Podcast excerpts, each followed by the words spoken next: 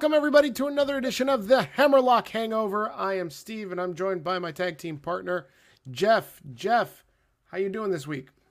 I'm doing great. The saga with Leaping Lanny Poffo is over, at least short distance. The risk is past us. La Sicario is back, and she brings with a Juventud Sicario. So now our our house is a home, just in time for the water heater to break and for there to be a gas leak, and the, the, microwave is haunted. So you know that's all wonderful. But yeah, we we you know uh, of course day two back, you know, Leaping Lanny did call, but he, he it was a long distance call. So hey, you know it's it's fun to have friends, but you know it's it, it's good that I I dodged that bullet. Very good. I'm very happy that uh, everything in your home is in its place now, and uh, you know you didn't lose your your girlfriend to uh, the Macho Man's brother, the genius Lanny Poffo. Yeah, it's not like Savage could have been at the wedding or anything because he's dead. So you know that. I mean, the one good thing that could have come out of it. If Lanny Poffo were was successful in stealing your girlfriend, would you want to be invited to that wedding? Yeah, I'd have to be. Yes. All right. I'd go whether I was invited or not. Oh, you'd crash? Just to make a spectacle of myself. Just to, that's funny. would you would you go like dressed up as anybody in in wrestling? Oh yeah. Because you'd be, you'd be Lanny Poffo's brother, the Macho Man. Snapping into a Slim Jim. Like, oh yeah, look who's back, Lanny. That's right. Maybe I was sore. Who knows? Oh my god! Wow. Well, that's wild. Well, luckily we don't have to get to that. Uh, thankfully, everything is good with you, and um, we hope that everything is good with all our listeners out there. Uh, thank you for tuning in to episode 54. Um, we've got a good amount of, of a road to hoe here. We've got to talk about Friday Night Wars. That's, Who knew that there, everybody's talking about Monday Night Wars or Wednesday Night Wars. And now we've got a Friday Night War between SmackDown and Rampage. We'll get into that. We got Crown Jewel predictions to talk about. We've got the week in wrestling. Very lots of opinions about Raw being awful. Um, Alvarez claiming he's not on the payroll. Tony Khan saying that Raw sucks and he hasn't spoken to Bray Wyatt while walking around uh, with the card of full gear in full view of, of the multiple people who photographed it. He, yeah, he's got the full card in his notebook. He's photographed with the notebook in public, and not only just like anywhere in public. It's not like he's in a cafe where he has this out. He's at his other job, where he's supposed to be the chief analytics officer or whatever of the Jacksonville Jaguars but instead of taking care of business and paying attention to the analytics of the Jacksonville Jaguars, he's fantasy booking his other job, which is AEW. Well, how, how much attention do you really need to going 4 and 13 anyway? Apparently none, Jeff. That's the problem. Yeah, I mean, but, at this point, the only goal is whether you go four or thirteen, or two and fifteen, or zero oh and seventeen, and break a record. I mean, and and Urban Meyer will take most of the blame. So there you have it. Oof.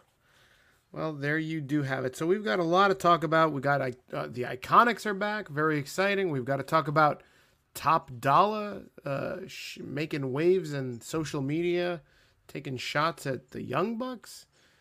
And uh, yeah, lots of other stuff to talk about. Um, so let's just jump right into it. Um, let's talk about these Friday Night Wars, Jeff. I didn't think that this was a thing, but apparently in the last week, this has become a thing because Tony Khan has taken uh, offense at Vince McMahon counterbooking his Rampage show. SmackDown, as a lot of you may or may not know, is has been moved temporarily to FS1 this week because of playoff baseball. Correct. And so on top of being eh, on FS1. Vince and WWE corporate, I guess, other people, decision makers, Fox themselves possibly, decided it would be good to overrun SmackDown. So instead of the usual 8 p.m. to 10 p.m. SmackDown, you're going to get an extra 30 minutes tacked on to the end of SmackDown. So it bleeds into Rampage for 30 minutes. And the just to note, the only reason they could do this is because it's on FS1. Now, I'm not saying that's the only reason they did it, but on regular Fox, on all Fox affiliates, the evening news goes on at 10 o'clock. Now, I, am sure if Fox really wanted to, they could preempt it. And oftentimes the news starts late because of real sports, and it, and it will, in fact, with the baseball game, almost certainly. But I don't think they've ever done that for wrestling uh, on the, the main network. But yeah, I mean, th- th- this is probably counter programming um, on WWE's part. They're experimenting with FS1. Maybe they want you to think that it's a special show. They've announced some matches that you know might be more interesting than your average SmackDown. Uh, Sonya Deville makes her in-ring return against Naomi. Uh, I think they added uh, Roman to the card as uh, in, in, a match. a few others. I mean, you, you, may have them written down, but in any event, it, it's you know it's supposed to not just be the, the typical four matches and a lot of filler type of card. Um, yeah, mostly I think in the overrun, there's they're advertising no commercials and a match between Becky Lynch, the SmackDown Women's Champion, and Sasha Banks. Yep. So uh, that's a no chance of fuckery. No chance of fuckery. The the, the wrestle it's a WrestleMania uh, quality main event given to you on almost broadcast television. But is it really WWE counter programming against Rampage? I mean, Rampage is not much of a threat. Last week, what they pull in, Jeff? 500,000? Yeah, last week was their lowest week ever. Um, they did 502,000, which was bad by any metrics.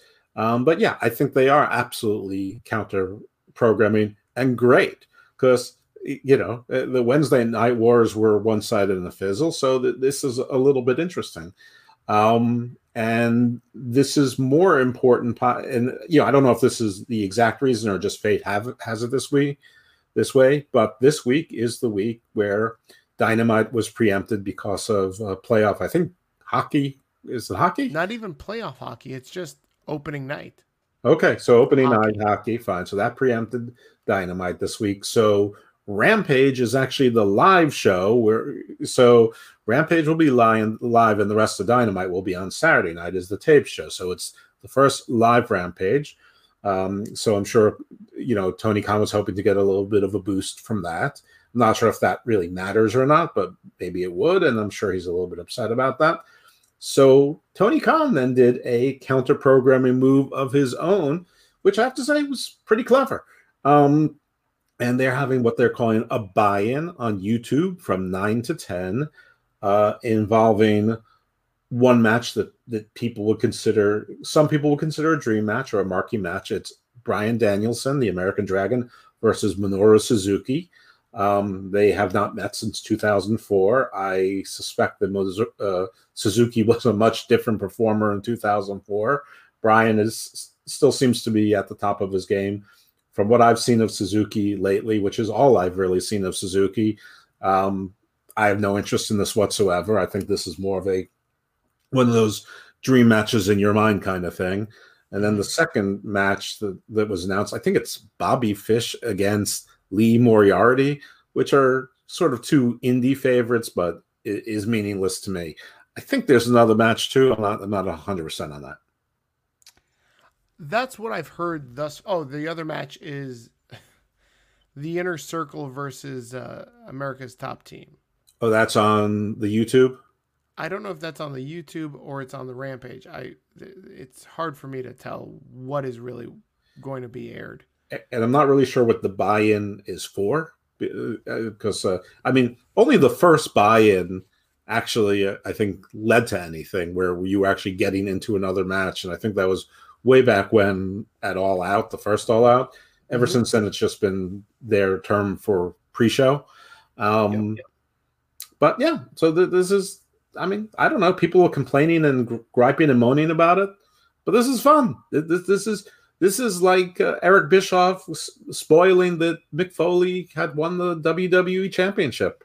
I mean, so what? This this is this is Rick Rude appearing on Raw and Nitro the same night. This is this you is really think so? Yeah, this is uh, Blaze going back to Medusa and throwing the the women's championship in the garbage. Yeah, I mean, I, it's not the same stakes. There's eight million less people watching, but it's the same kind of thing. And and God bless it. I've been waiting. I've been waiting for for there to be an actual acknowledgement of war.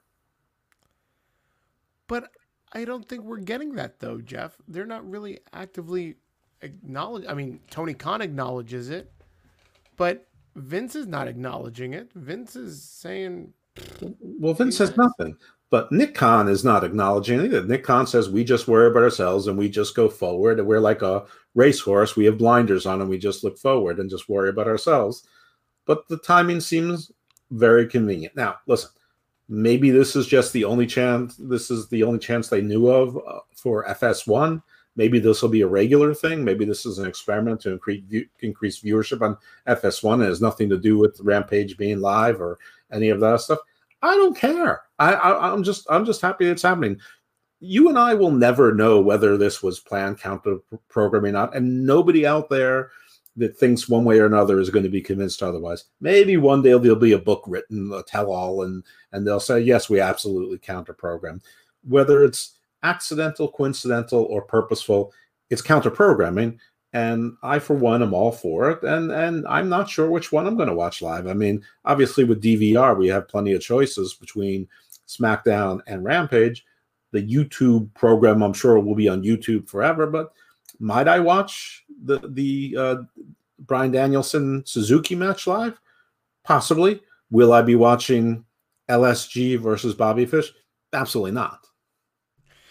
Well, I wanted to break that down with you. So if uh, on social media we've seen a lot of traffic, a lot of buzz about Minoru Suzuki, and now you've got a match between the American Dragon, Bryan Danielson, and Minoru Suzuki. These guys once battled out many moons ago, almost 15 years ago. Uh, almost 18 years ago. So you have um, what some people in the internet wrestling community will consider a legendary match, right? This is a marquee matchup, right? Sure, but match. it's sort of like seeing the Undertaker now take on, you know, Matt Riddle now. It's, you know, the, the Undertaker 15 years ago against Matt Riddle now might be interesting. The Undertaker now versus Matt Riddle now is not interesting. Right.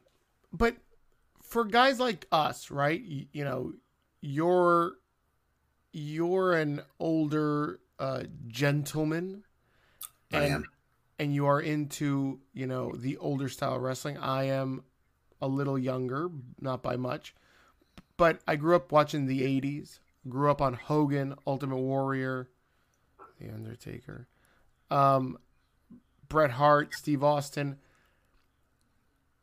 This match, I mean, it might pique my interest, but if you're telling me Bryan Danielson versus Minoru Suzuki is on and Sasha Banks versus Becky Lynch is on, I'm probably going to stay on watching Becky versus Sasha. I'd watch Suzuki versus Bryan because I already know that Sasha versus Becky is going to end up in complete fuckery. But if it was Sonya versus Naomi, which has a little bit of a story, and neither one of them's really performed in the ring for a while. I think I'd probably watch that and just catch the other match on YouTube at, at, my leisure. So, I mean, I understand what you're saying. We can all pick and choose what what we want to mat, what we want to watch, and it does depend on what's going on on SmackDown. If it's a normal WWE show where there's 40 minutes of, of recaps and promotions for Crown Jewel and recaps of the promo from the night earlier, the or the Usos double kicking somebody from 20 minutes ago uh, and commercials. Not interested, like this past Raw. Um, but if if they if they have a good flow, if they have a flow like NXT did, and I know we'll get to that later, where there's something always going on and something that I feel like I want to watch, I'll watch it. And if the if the buy-in show is only on YouTube for that one hour and then they take it down forever, which isn't going to happen, um, I can wait. I can live without that match because in the grand scheme of things, it doesn't matter in AEW rankings. I mean, obviously Suzuki is just stateside. He's taking bookings. They gave him the most money for this, but it means nothing. It's meaningless. And the last two matches I saw from Suzuki were the were the first two matches I saw from Suzuki, at least I remember, and I don't want to see any others. And you know, Bobby Fish, uh, you know, I mean, I hate to pick on him, but I'm not interested in seeing him wrestle. Lee Moriarty, I've seen him wrestle, and, and he's, you know, he he is just a pr- typical wrestler these days. Uh, you know, 170, 180 pounds, athletic. You know, uh, you know, does a lot of the moves, but I mean, I see Matt Sydal every week. Those are very good points. I just feel like I know you know you say that you know the outcome of Sasha versus Becky. I can tell you I know the outcome of Danielson versus Suzuki. There's no way that Suzuki is getting over on Bryan Danielson. So the only People reason are just there because they want to see Bryan's chest be red as a tomato again. But oh, good God, like again, to convince thought, themselves that wrestling is real. You gonna tell me this is fake? Yes, it's fake. Fake things can hurt. I saw Mick Foley fall off a, a, a, Hell in the Cell, like Minoru Suzuki slapping uh, Bryan, Bryan Danielson's chest red is not a draw to me. Sabu's muscle tendons got stuck to barbed wire and came out of his arm. It doesn't mean that the wrestling match was real. It means that something went wrong or that he really got hurt. Yes, I am sure that Bryan's chest will be red as a as a a defrosted sirloin that you get from Giant Foods. Well, I've seen that before. That's terrific. Um, but but the match itself is is meaningless. I don't even know if it will count as a win in the AW books for the rankings. But I want to talk about something else because this. I mean, we could say the same thing six times, and you can certainly double back uh, because it's just as much your show as mine. But I want to talk about I think her name is Denise Salcedo. Uh, she's on the Figure Four, Four Online Network, and she's very happy. She's very positive. She makes a big deal about loving all wrestling, and all, and I'm sure she does. I've I've heard her show once or twice. She, she's very pleasant to listen to. It seems like she really has a legitimate passion for the product, though. She sort of fits into that mold of sort of like Sean Ross Sapp, Jon Alba, Ryan Satin, um, Wrestling Joy. You know, that the, their whole thing is that we love all wrestling, which you know isn't true. Nobody loves all wrestling, but they they pretend that they do, and that's fine. I get it. You either need to pick that lane or you need to pick a team. There's there's not a whole lot of room for people like us, especially new into the marketplace, into the crowded field that are, you know, maybe more objective, or at least we think we're more objective objective. But she put a tweet out this week, and I don't know how old she really is, but if she's older than 26, I'd be surprised. Um, and congratulations to her on this level of success and ascension at such a young age. And again, I've what I've heard of her work, I've enjoyed. But she put out a tweet that said, if you're not excited about this match and not familiar with uh, the, the, body of Minoru Suzuki's uh, work and you don't think that this is a great match, then you're not a wrestling fan. Okay, that's a really stupid tweet. First of all, because it's full of shit. Because at her age, she's not. She, she never experienced Minoru Suzuki's work. You know, in his prime, she might have seen matches on YouTube or clips or tapes or DVDs or whatever, but it's not the same as as you know the week to week in pay per view in the moment kind of thing. Secondly, people are allowed to have opinions you know, you know, she's not there to say everything is great, everything is wrestling, then say you're not a wrestling fan if you don't like an exhibition match. Well, I'm sorry, Denise, that's not true. A lot of us know it's just an exhibition match, and it's going to be scripted and choreographed, and much of that match is going to be similar to other matches.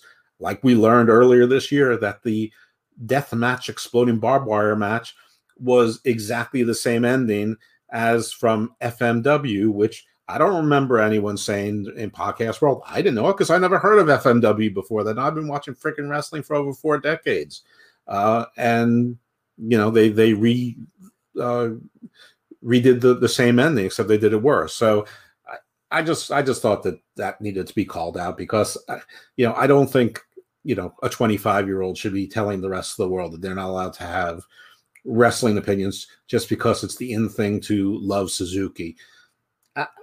Most of these people pretending that they love Suzuki or they love to say that they love Suzuki. They love to say that they love ECW. They love to say they love this, that, and the other thing, but they didn't see it. You know, it's it's just it's just it's just a show. It's just it's it's just fakeness. Interesting. I I've been a fan of wrestling for a long time, and I've not followed Minoru Suzuki. I'm aware of him, and uh, but listen, I was a big fan of Chris Benoit when he was around, um, and yeah, he's you know succumbed to a dastardly event, uh, crisis moment in his life. He's pariah. Get, right, but what he did in the ring is by far some of you know the greatest wrestling that I've seen. He was fabulous. He was an excellent talent. Exactly, and this guy would hit you hard and take you to school, just most probably like Minoru Suzuki would. Yeah, and, and Masahiro but, Chono, who, by the way, I remember Masahiro Chono. he was in WCW. He was one of my, my favorite characters play in WCW versus the World, the video game. So it's, uh, I mean, I, am just saying, I, I, feel like I've seen this already. And for her to call people out just because they don't like this guy, I don't want to see this match. I mean, I hate to say that the Figure Four online network is a show for AW, but but they are, and that gets me into Bryan Alvarez's comments where he was basically shitting on people and calling them stupid for saying that that he gets paid when he doesn't get paid. Now, I know the paid can, you know, people think that, that they're actually on payola and they get money. And and we'll probably never know whether they do or whether they don't. I take him at his word that he doesn't. But there's a whole lot of easy ways to get paid by AEW without getting a paycheck. For one, AEW could open up a, a thousand accounts and be Patreons to all of their shows. They could subscribe. They could buy ten thousand subscriptions of the of the newsletter every month. They could send them free tickets. They could fly them in. They can comp them hotel rooms. They can put give them the free VIP press package. They can wine and dine them. They can take you know give them uh, Uber vouchers for for everything. They can get them access. They can give them free interviews when other people have to pay for those interviews. There's about a million different ways that you could get paid. They could they could fill the place with super chats with express VPNs just automatically. I mean, if they wanted to, they they could. They're you know it's like a super PAC. no one would ever know. Um, or if they wanted to, they, they'd be spending like $2.2 million in legal fees for forensic auditing, and it wouldn't be worth it to anyone on earth to do that. Um, so, okay, Bryan, I believe you. You're not getting a paycheck, but I absolutely believe that you are that that that entire network is being subsidized in many many ways uh, by AEW, um, whether it's by bots they create or a, super PAC or all the wrestlers join up and then Tony Khan repays them or puts it in their paycheck or you know a stipend or whatever the case might be. Yeah, I, I think it's going to be a long time coming before we find out whether him, Meltzer, or other guys of that ilk are on the payroll for Tony Khan. I think eventually you'll find out because people like to talk, and you know it wouldn't be surprising that somebody starts their own AEW behind the scenes podcast in the next couple of years. Yeah. Just like Bruce Pritchard did or Eric Bischoff did. JR. Buy, buy 5,000 copies of The Death of WCW. Exactly. Exactly. Uh, there's a, there's a million ways you can get, not a million, but there's dozens of ways that you could get compensation to all of those folks without it being a paycheck. You know, it's funny that you mention Alvarez because a couple of weeks ago he mentioned that the AEW Grand Slam show was going to pretty much obliterate WWE, and it didn't. And some WWE fans still hold that over Alvarez's head because, you know, for someone that's supposed to be this objective journalist, you're supposed to report facts and not take a side. Guys like him and Meltzer, they take sides quite regularly. Oh yeah. But but who said they were objective journalists? Well, I think that's the perception of them. Like even like the way that they're they're described by by you know, I was looking at a, an article on MSN.com today that is wrestling related, right? That had to do about um, WWE failing the women's revolu- evolution because these Queen's Crown tournaments were running at an average of two minutes. No, no we'll, we're we're going to get to that, but let let's stick on the um the yeah. So they mention like guys like Alvarez and Sean Ross Sapp and all the guys you just uh, uh, and and gals now Denise is there too and there's a couple other women that that report on wrestling. But again, it's it's all opinions. This is mm-hmm. it's it's you know what it's similar to uh, Jeff CNN and Fox News and MSNBC, they've got a bunch of talking head shows. Mm-hmm. The news, the news, news is about five minutes worth of those shows.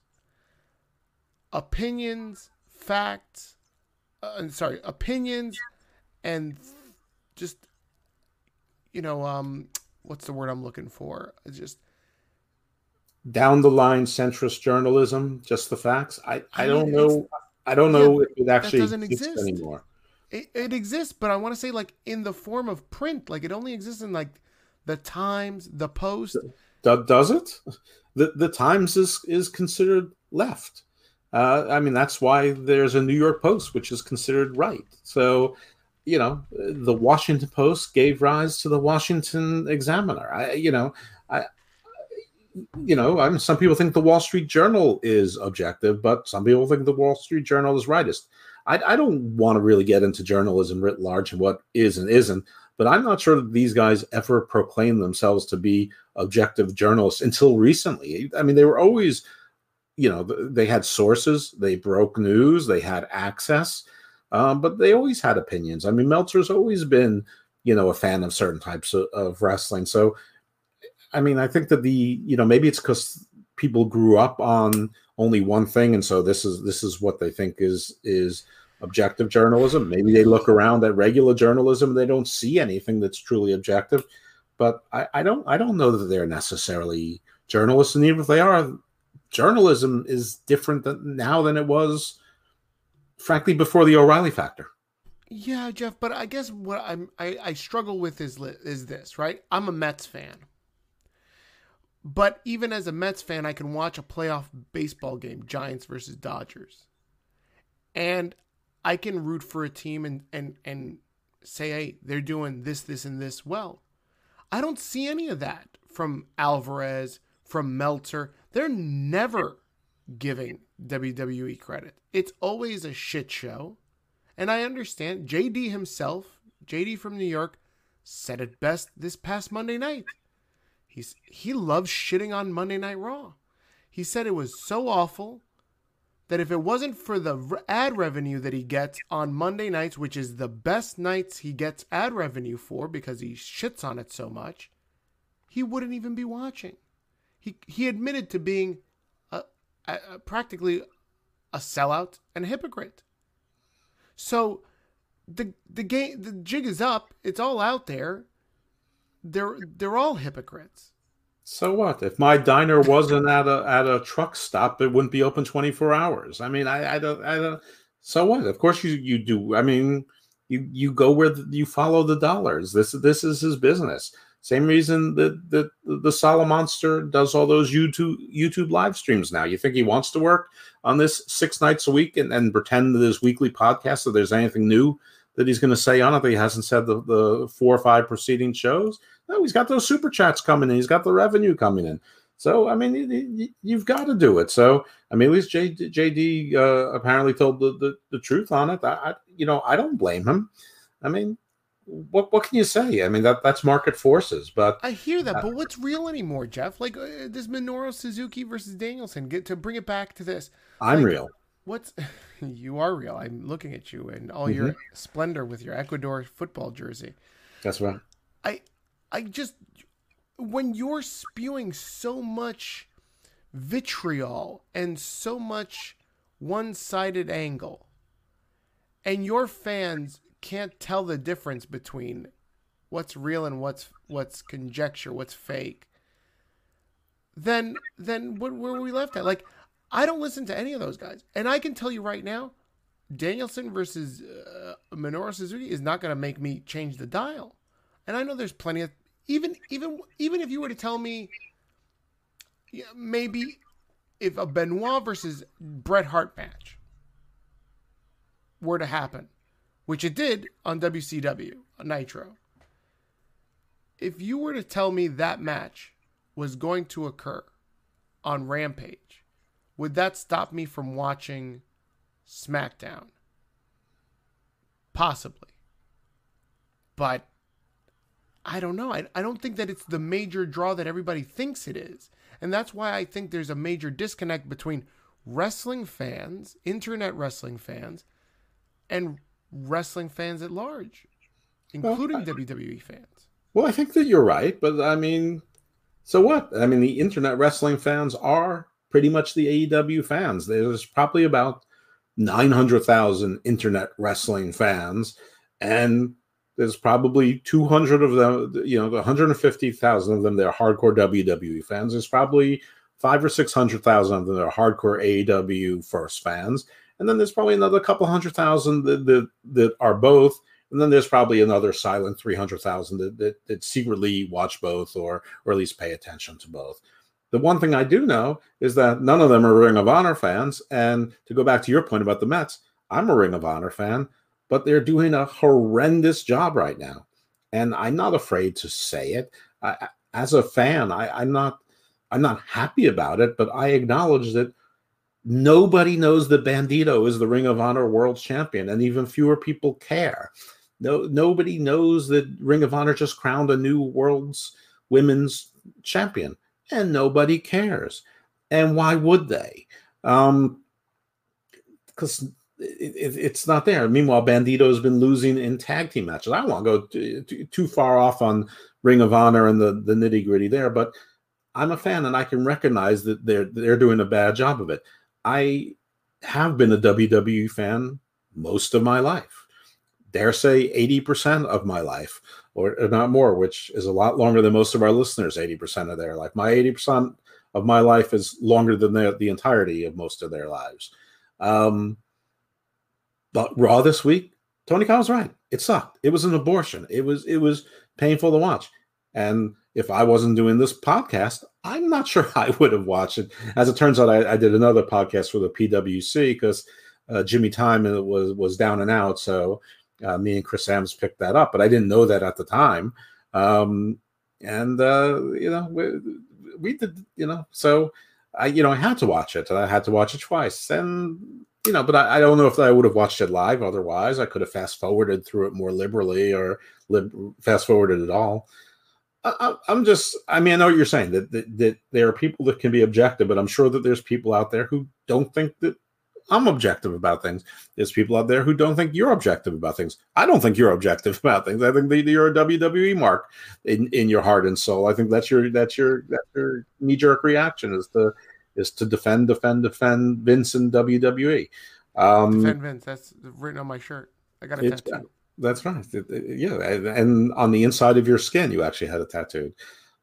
But I, you know, but we also don't have that kind of status, and we and we don't hold ourselves out as journalists. Now, we have done some journalism. We've done more journalism than than some of the people have been doing journalism for 30, 40 years. Um, not because we want to be journalists, but because we wanted to find out answers to certain things. We had questions, and when we could, we got answers. Um, so anyway, uh, you know, I I don't know that they hold themselves or held themselves out as journalists. I think that they sort of started buying their own crap for a while, and now maybe they do. But I don't think way back when that Meltzer ever thought he was a real journalist. I think now he does because he's been doing it for 40 years. And so now he thinks it's a big deal. And in yeah. this respect, he is a big deal. I mean, you know, give, give the devil his due. He's he is a big deal in that. And people who work for him or with him are, are you know, are are on the higher rungs of that pyramid. You think all right. So let's let's let's let's speculate here. You got SmackDown on FS1. Last time they were on FS1, they drew what nine hundred thousand yeah, it was, it was it was bad. It was it was a little bit less than half of what the normal audience was. So it was probably nine hundred thousand to one million, something like that. And last Rampage last week, TNT five hundred thousand. Yep, five hundred and two thousand. So if SmackDown seven weeks of just, decline. So if SmackDown can just equal what they did last year, nine hundred thousand, they got Rampage beat easy, right? Yeah, sure. I mean, I'm sure everyone will be focusing more on that one half. Well, I guess the, the last 90 minutes of Rampage and uh, the last hour, I guess, of the uh, two and a half hour SmackDown. But yeah, I mean, they'll be comparing the overlap most of all. I mean, we haven't seen SmackDown provide a lead in wrestling audience for Rampage, that's for sure. So the 10:30 to 11 slot for Rampage, I, I, wouldn't expect to be any or much different than prior weeks. So what's your what's your uh, prediction on the ratings? I think in this tribal world, I I think that Rampage will have its first week where it goes up, but not by a lot. I think it'll creep back to 600 or so. I don't think it's going to do quite what NXT did, which was 633. I'd say like 602, 605. Uh, I think SmackDown will probably do 1.1. And the truth of the matter is, is that you can watch your TV, you can have FS1 and you could be watching YouTube on your computer or your phone at the same time. Any chance that WWE and that 30 minute overrun takes away from the 500,000 and they get less than 500,000? Yeah, there's a chance, but but I don't think so. I I think that that that that's your diehard AEW ride or die audience.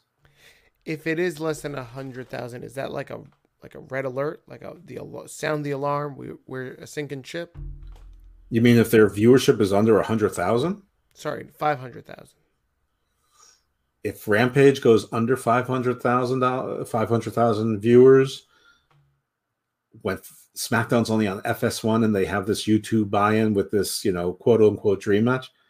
Yeah, I, I mean, yeah, I, I mean, I think it's trouble for you know AW internally and for the morale of their fans. What does it mean for for TNT? I, I don't really know because I don't know what shows we're doing in that particular slot. Um, and I don't know what the costs of those shows are either, because again, everyone always just looks at what what the other shows did in that slot and what the ad rates are and things like that, but but no one looks at the costs too. I mean, if you're making a million dollars on a show, but it costs seven hundred thousand dollars to produce, you're making three hundred thousand dollars. Terrific. If if it costs if you're making a million dollars on a show and it costs one hundred and fifty thousand dollars to produce, or nothing because you you already own the rights to SVU, then you're make then you're making a million dollars. Um, but if you're making four hundred thousand dollars in the same situation, you're still making hundred thousand dollars more. So I mean, costs are part of the equation, and, and we may never know that. Yep. I honestly think that they it's going to be dicey. I mean, they're live, but it's also a Friday show and it's not as stacked as it usually is. Like they've lost a lot of steam after CM Punk debuted. Adam Cole debuted. Danielson's debuted. I don't think that Minoru Suzuki versus Bryan Danielson is the draw that everybody thinks it is. And I'd be surprised if they crack 600,000. And it's the hour before. I mean, if, if it is a draw, people watch on YouTube. That doesn't mean they're going to stick around for Rampage. Um, you know, everyone was saying that CM Punk's best match in AEW was last week against Daniel Garcia, and that was the lead-in match. That was the opening match, and it didn't do particularly well. The nobody the, watched uh, it. The hair versus hair match did better, which was Jack Evans for God's sake. Um, so, I you know I don't know. Uh, you know, it's funny. You know, last week, you know, Punk did that promo. Is everyone tired of me? Are you guys tired of me yet? And everyone said no, no, no. And I, I think I'm the only person that said, yeah, I am. And I tweeted it too. I didn't get a lot of likes or anything like that. Um, but yeah, I, I, mean, you know, I'm, I'm sort of tired of it. And I don't find matches, a, a 20 minute technical match, to be all that interesting. I don't dig Zack Sabre Jr., I don't dig Tracy Williams. So I don't dig Daniel Garcia. I mean, that, that, that style to me is dull. I didn't like Dean Malenko in the day. I think that I, I think I that's boring shit. Malenko once in a while, okay. You know, once in a while, when when it was Steven Regal against Goldberg, yeah, it's cool because that's not that that was it was different then. If I'm seeing that every goddamn week, I don't need to see it. I hear you. I hear you. Let's stick in on this the CM Punk thing. You, why are you tired of seeing CM Punk? I mean, it's sort of like you know they they they tricked you with him being a full time wrestler. He's he's only done a couple matches. He's wrestling down card. He starts up with Darby, then he goes down to Will Hobbs, who's mid card or below. Then he goes down to Daniel Garcia, who wherever they put him on the card, he's there to lose. So you already know what that what that's all about. He's not in any definitive feuds. There's no really prolonged story. He comes in, he gives a promo. Who you know, his first promo was pretty terrific. The energy was very electric then after that, his next promo was basically he, he was basically playing the Street Profits, being the narrator for the show, telling you the rundown for the show and what to get excited about. Then the next time he comes in and he, you know, basically says, "You guys tired of me," uh, and basically writes a love letter to himself, and and he walks on commentary, and they say that he's going to be a regular member of commentary on Dynamite. I mean, people have figured it out. It's it's not exactly the Goldberg two step dance: win the title, lose the title, go back, come back another year. But it's like he comes in, he talks while long, prolonged, you know, entrance. He dives into the the crowd, which I'm sure is fun for the live crowd there. But to watch it on TV, it was cool once, but I, you know, maybe twice. But I don't need to see it every week. Um, he doesn't look that great. He looks old. He's growing out his beard. He's got a lot of gray in his beard. He looks sallow. You know, he, he never was a body guy, but it looks, you know, he looks almost sickly. And he, he ain't that great a wrestler anymore. The, the, whether it's because he's deteriorated or the sport has caught him up, but now there's lots of little guys who do the things he did and they do it better than he does now.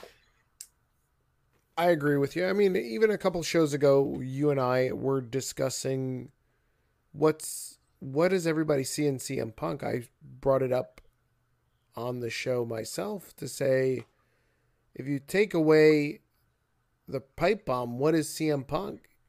He's nobody. He's nothing. Like you can't say that with the other legends. You can't say if I take away Poontang Pie from The Rock, he's still got a bunch of other hits. You take away Austin's best segment, which could arguably be his Austin 316 promo, he's still got a bunch of memorable segments. Hogan, all these legends, you you can count multiple places. Punk is not that same guy. What are you going to talk about?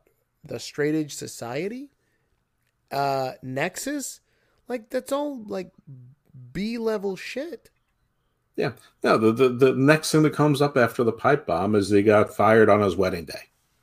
Yeah, and so I've always questioned about the this love affair with CM Punk but it's because his it's because his story on screen and getting fired was the birth of internet smarkdom in wrestling.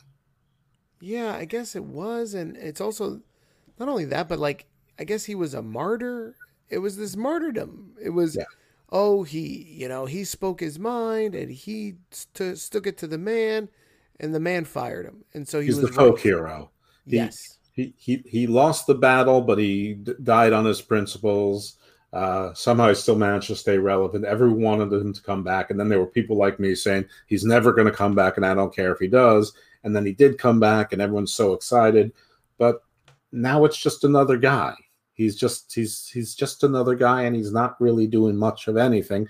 And they can't really have him doing much of anything because who's he going to do it? Is he going to beat up Jungle Boy? Is he going to beat up Adam Cole? Is he going to beat Kenny Omega? Not before they get the title off of him.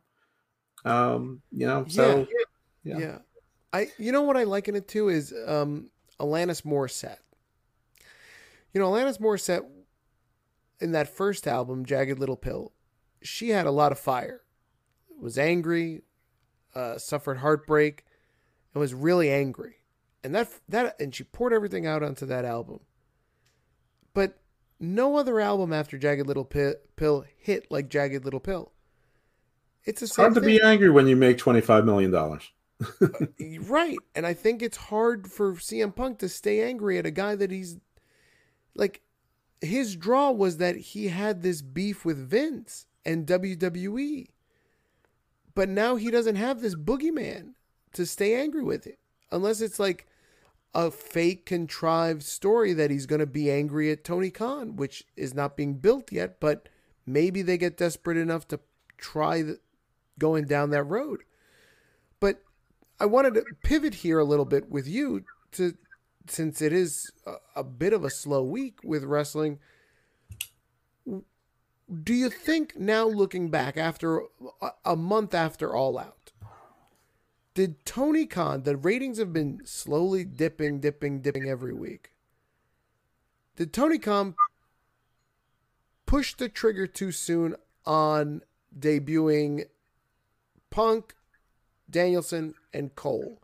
Should he have stretched that out within this six per- week period to maintain the highs? Or did he blow his load too soon? It sure feels like he blew it too soon.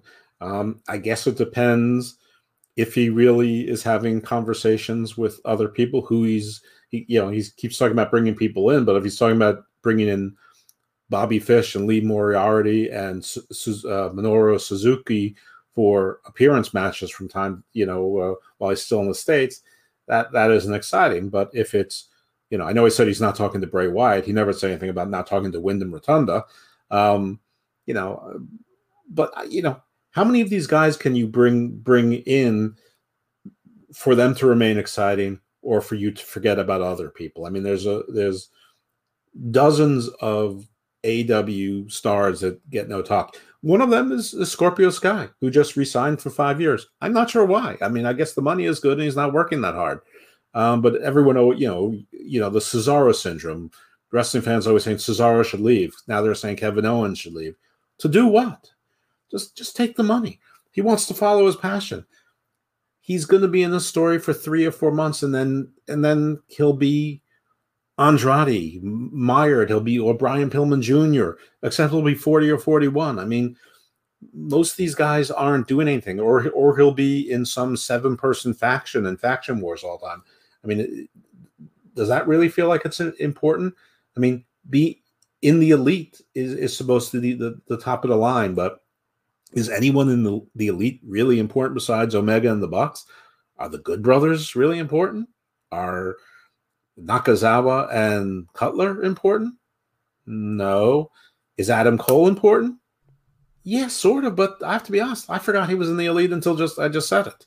Um, so uh, you know, I, I don't know. I, I you know, I, I don't. There's already too many people there, and you have too many big names. I mean, what is Rusev supposed to be doing next? Miro, sorry.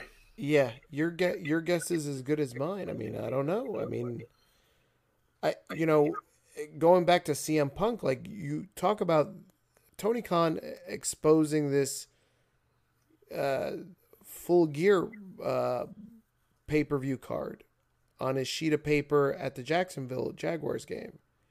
He's got CM Punk fighting Wardlow. Like, if it's legit, is that drawing anybody?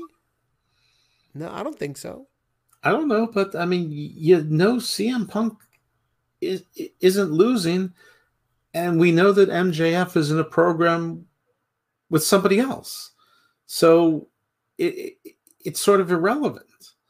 Uh, you know, it, again, it's an exhibition match, but you know, I mean, obviously Wardlow is big enough and strong enough to carry CM Punk, but is he skilled enough? And is CM Punk strong enough to carry Wardlow? And we saw the Hobbs match, which was okay, but there were some dangerous spots there. Wardlow's bigger than Hobbs. Um, you know, I don't know if he weighs more, but he's he's a taller man. Yep, um, and Ho- not to mention Hobbs is better in the ring than Wardlow is. He's not as green. Um, I'm not even sure if you're right or wrong. I just haven't seen enough of Wardlow in it, but I'm not going to say I'm not going to argue with you. You're you're probably right. Um, you know, I mean, then, I wouldn't be I wouldn't be too crazy saying Wardlow might be the second coming of him. CM Punk getting into the ring with Ryback. Yeah, it's possible. Yeah, uh, you might not be wrong. Um, and the rest of the card, I mean, it's it seems like a good card on paper, but I'm not sure what all the stories. Are. I mean, wasn't isn't it Moxley versus somebody uh, that, that's also it's a face? Moxley versus Danielson. Yeah. What what sense does you, that make? What's that how for? How are you getting there? Exactly. They're Moxley has just been in exhibition matches since. It's Moxley versus various old guys from New Japan and a few tag team matches. So this this is an exhibition match. This is basically the YouTube match that's going to be on well later tonight because uh, we're recording this. It's it's October fifteenth, uh, wee hours of the morning. Um, Page versus Omega, of course. I think it's the Young Bucks against the Jurassic Express. Is that right? It's the Young Bucks versus oh shit, Lucha Brothers versus FTR. I think it is Young Bucks versus Lucha Brothers, or it's yeah, and then it's Inner Circle versus America's Top Team again, which, and the Men of the Year. Yeah, so it's with like yeah, seventy-two people in in the top team corner. A subtle difference. The only one I care about is Paige VanZant. Uh, well, I, I can see why. I've I, I've heard a lot of about her. People saying I looked at her. Yeah, she is a pretty woman, but I I'm I'm more of an Ivy Nile person on NXT. Hey, listen, I, I I don't blame you. I mean, Ivy Nile, Mandy Rose, whew. Yeah, NXT's NXT, NXT's bringing the beef. Um, Toxic attraction. I never wanted to be poisoned more in my life. Yeah, no, I've never wanted you to be poisoned more in your life either. Uh, no, no, I you know I think it, you know the card sounds okay, but I don't really think that it's must see. It's like we pretty much know who's gonna win everything. I you know, but I but that's I, the that's the thing. Like I'm I'm always just flabbergasted by Tony Khan's amazing way of just booking things that you like. In I can tell you right now, what you're gonna see is Hangman's gonna win the championship. You're gonna see for the first time, Hangman is going to kick out of a one wing angel. Everybody's gonna mark the fuck out.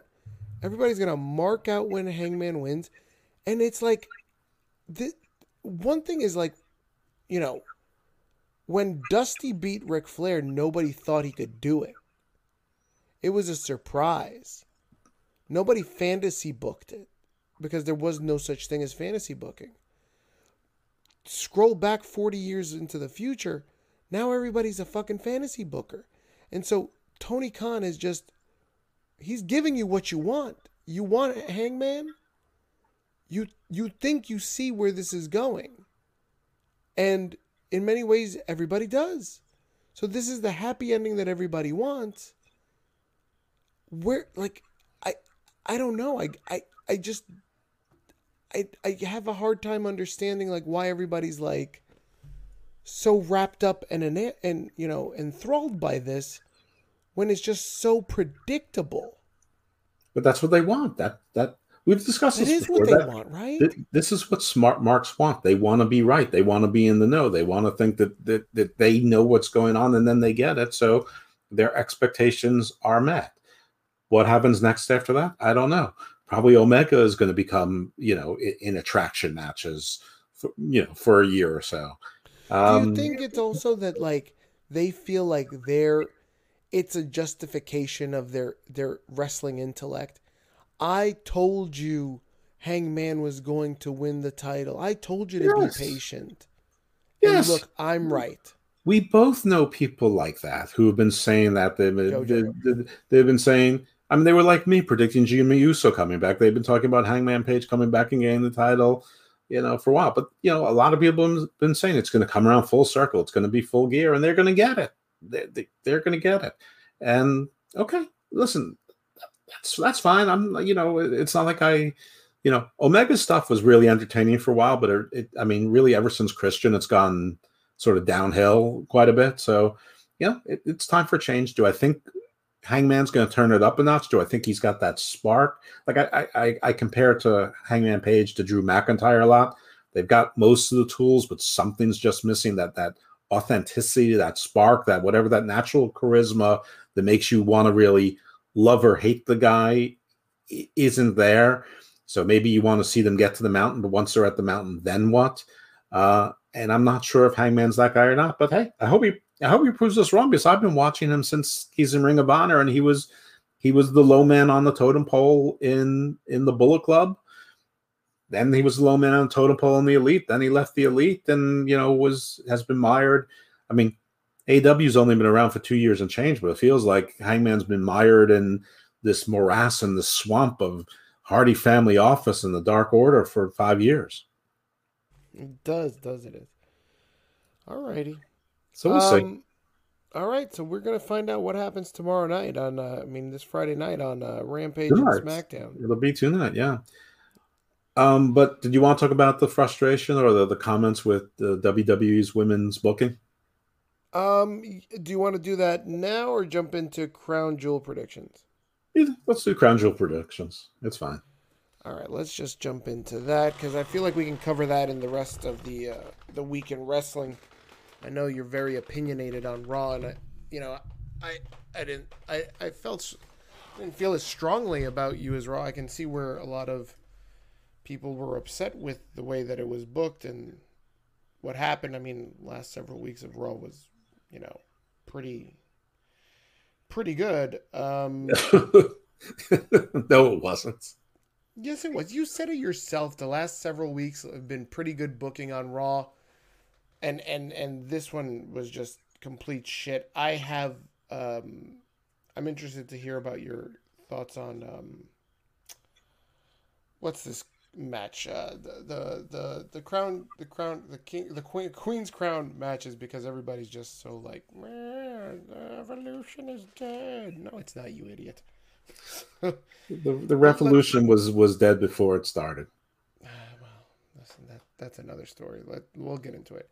All right, crown jewel predictions. Let's start with the Universal Championship. Should we start with the Universal Championship match? Why not? Fuck it. Um, we're here now. Roman Reigns versus Brock Lesnar. Who do you see winning? Roman's gonna win. Uh, you see any fuckery? You see uh, uh, Heyman choose a side. What, what do we what do we got here? Yeah, I think Heyman chooses sides. I think he does fuckery to Brock, and you know, acts like he's going to give Brock the belt, and then hits Brock over the head with the belt, and but that's not going to be enough to get the win. Brock will walk into a double super kick by the Usos, and then he'll stumble back into a Superman punch or a spear from Roman, and then that'll that'll be that. Very good. So you say Roman retains. Roman retains.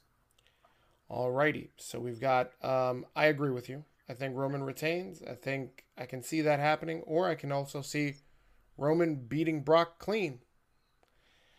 Um, because we haven't seen Roman do that yet. Uh, SmackDown Women's Championship. Brock. Uh, sorry, Brock. Brock. Brock's definitely winning that one.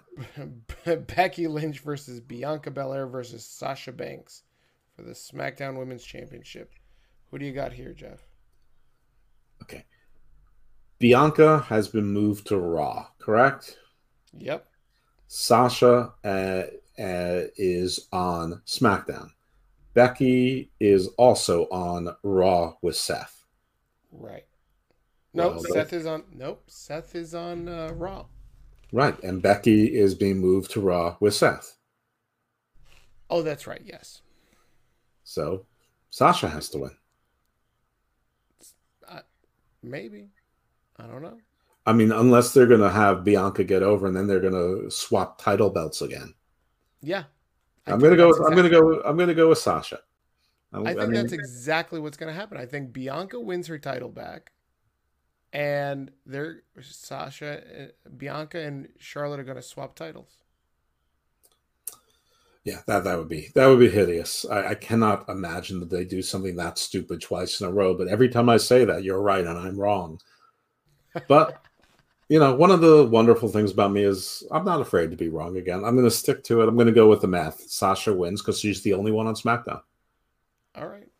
I'm gonna I'm gonna be interested to hear how you think Charlotte's going to then drop this belt to somebody on Raw. Because she's going to win Queen of the Queen of the Ring. Who? Charlotte? Charlotte's yeah. not even in it. She'll find a way in. you son of a bitch. All right, WWE Championship: Big E versus Drew McIntyre. Big E. Big E's the one that's on Raw, so I'm, I'm going to stick with that. And then Drew is about the only semi big name face that was moved over to SmackDown. So yeah, there, there it is. Do you think they use this opportunity to just heel up Drew entirely? Like we're going to see him just completely go off the rails on Big E? It would be swell except they need faces on SmackDown to to have a feud with Roman for the next three months until Brock's ready to come back again, or until his contract dictates it, or until they decide that that Goldberg's going to say to him, "You're next. I'm the tribal chief because I'm." The chief of the tribe of the Israelites, or whatever, um, and so still, still, uh, Miro's gimmick say I, am the chosen champion, or whatever it is. That would be god awful, mm-hmm. and, and sadly, I, I, just put that into the ether. Um, I would rather see Big E heel it up because he lacks that gravitas because his safe place is sort of the the clowniness of the New Day, which sort of works in a team but doesn't work as a solo star, at least not for me.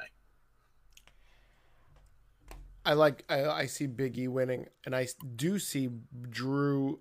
Um, turning mega heel here. I think, you know, you've got Biggie as this huge baby face.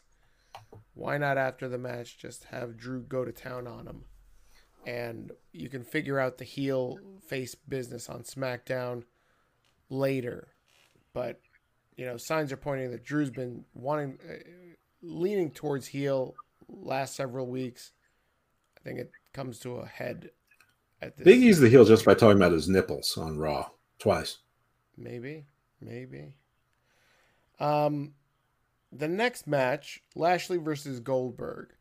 Yeah, talking about Raw, Lashley had a promo that was la- lasted longer than any of the women's match. Uh, uh, Queen of I'm gonna keep calling it Queen of the Ring. Fuck this Queen's Crown bullshit. so Lashley's got a longer promo than than any of these uh, Queen of the Ring matches, and his the biggest pop he gets, practically almost the biggest pop of the night, and there wasn't that many people in San Francisco. That's where Raw emanated from this week. So, they. In fairness, it was five o'clock there on a Monday. Oh, true. I think that's one of the things that wasn't pointed out. And I know it was Columbus slash Indigenous Peoples Day, but that is no longer a federal holiday. And my guess is that, that the state of California doesn't close um, for Columbus Day. That also, plus there was a, a, a playoff game that I think was in San Francisco and they only they only released about 4100 tickets and they sold 3900 so it's not like they were expecting you know a big crowd. I'm not, I mean I'm sure they would have released more had they sold like gangbusters, but it seems like they're they. I mean, they, if they guessed, they guessed it pretty much 98% correct. Right. So on this episode of Raw, Lashley cuts this promo, pretty weak promo in my opinion, with the exception of the one line that gets over and pretty much is one of the loudest pops of the night was I'm going to kill you, Lashley, and I'm going to retire you. I'm going to end your career. So here we have Lashley you mean I'm Gonna, I'm going to kill you, Goldberg. Yeah, I'm going to kill you, Goldberg. Why? No, I'm gonna, Lashley wasn't saying I'm going to kill you, Lashley, like he was going to commit suicide in the third person. maybe he's he's meaning like he's going to evolve Lashley into a, a super Lashley. A Apotheosis.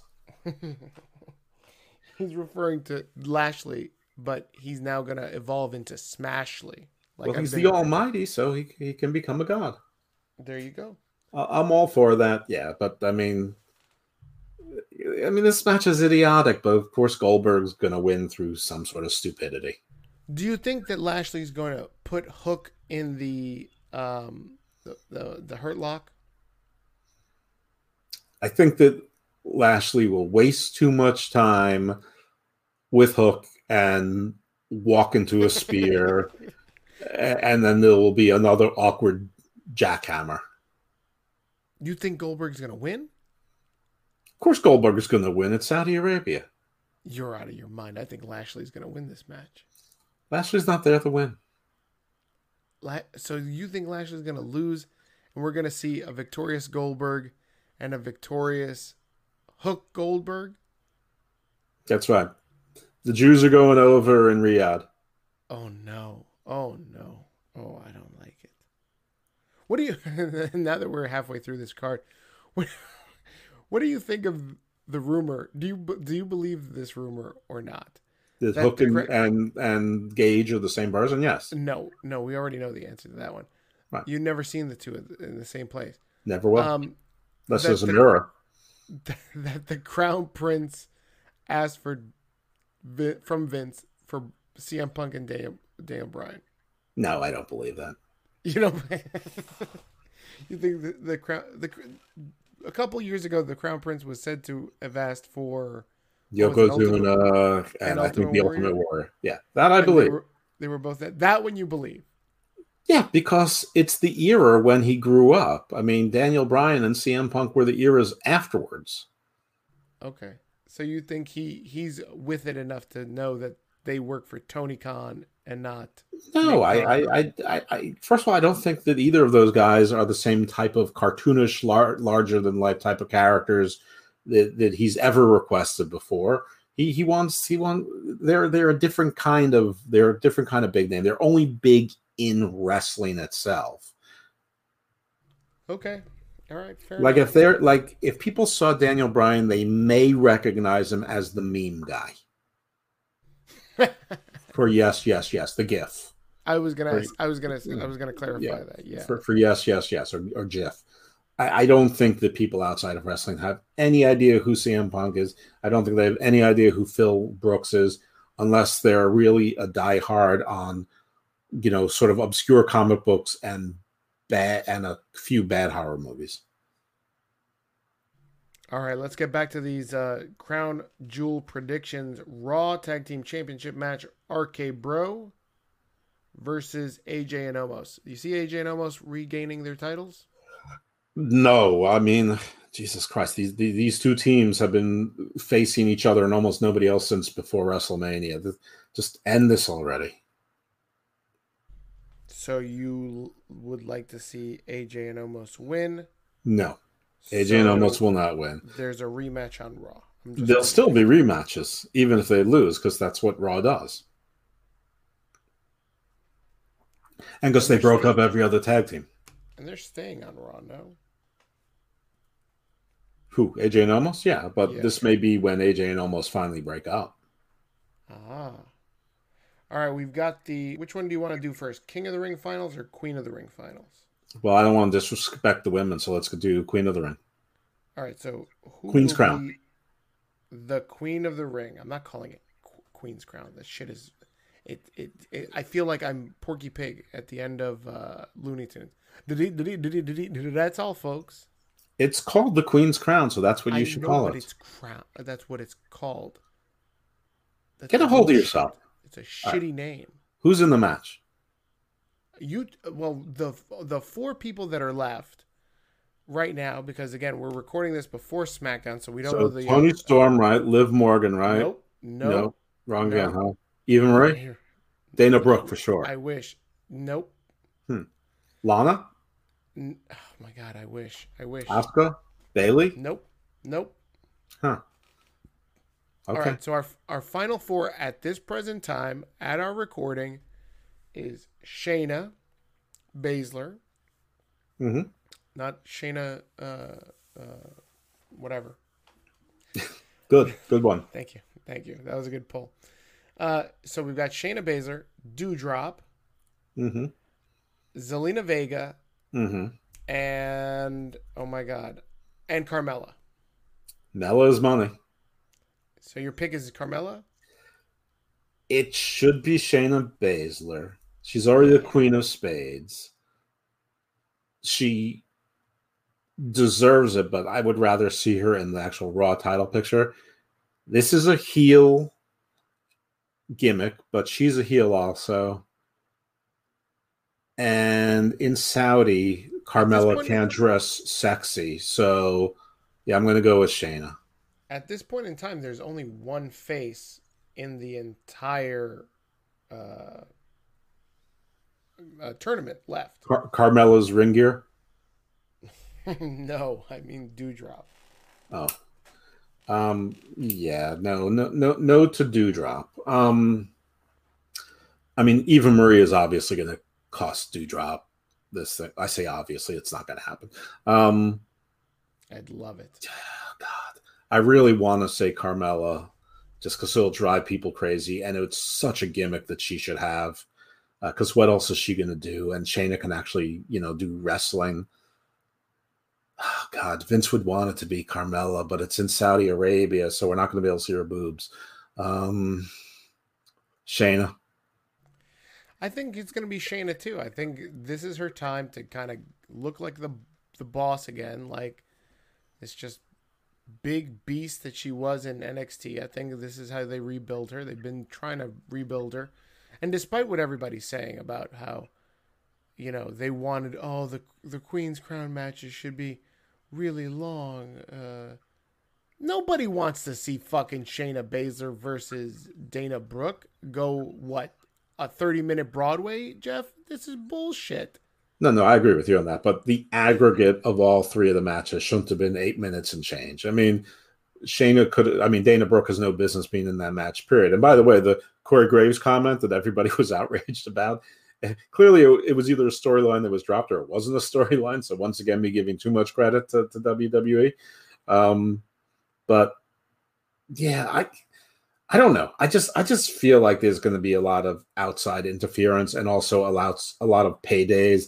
Like I feel like Dana might get her revenge by costing Shayna the match. I, I feel like Eva Marie may screw Doudrop. I just, I just, but that's not really how WWE's pay per views have been booked lately. Um, I just really want to give this to Carmella. I, I, I just really, really want to give this to. to I to mean, I know you really want to give it to Carmella, but who doesn't? Um, it's true. No, I mean this would be perfect for her walking around with a scepter and a crown and like a Oh uh, like God, a uh, so like good. Like a you know white rimmed red cape with the black spots on it. Also, like, wouldn't it be a good gimmick to give Zelina too? Like, is there any way, any chance in hell that she wins it?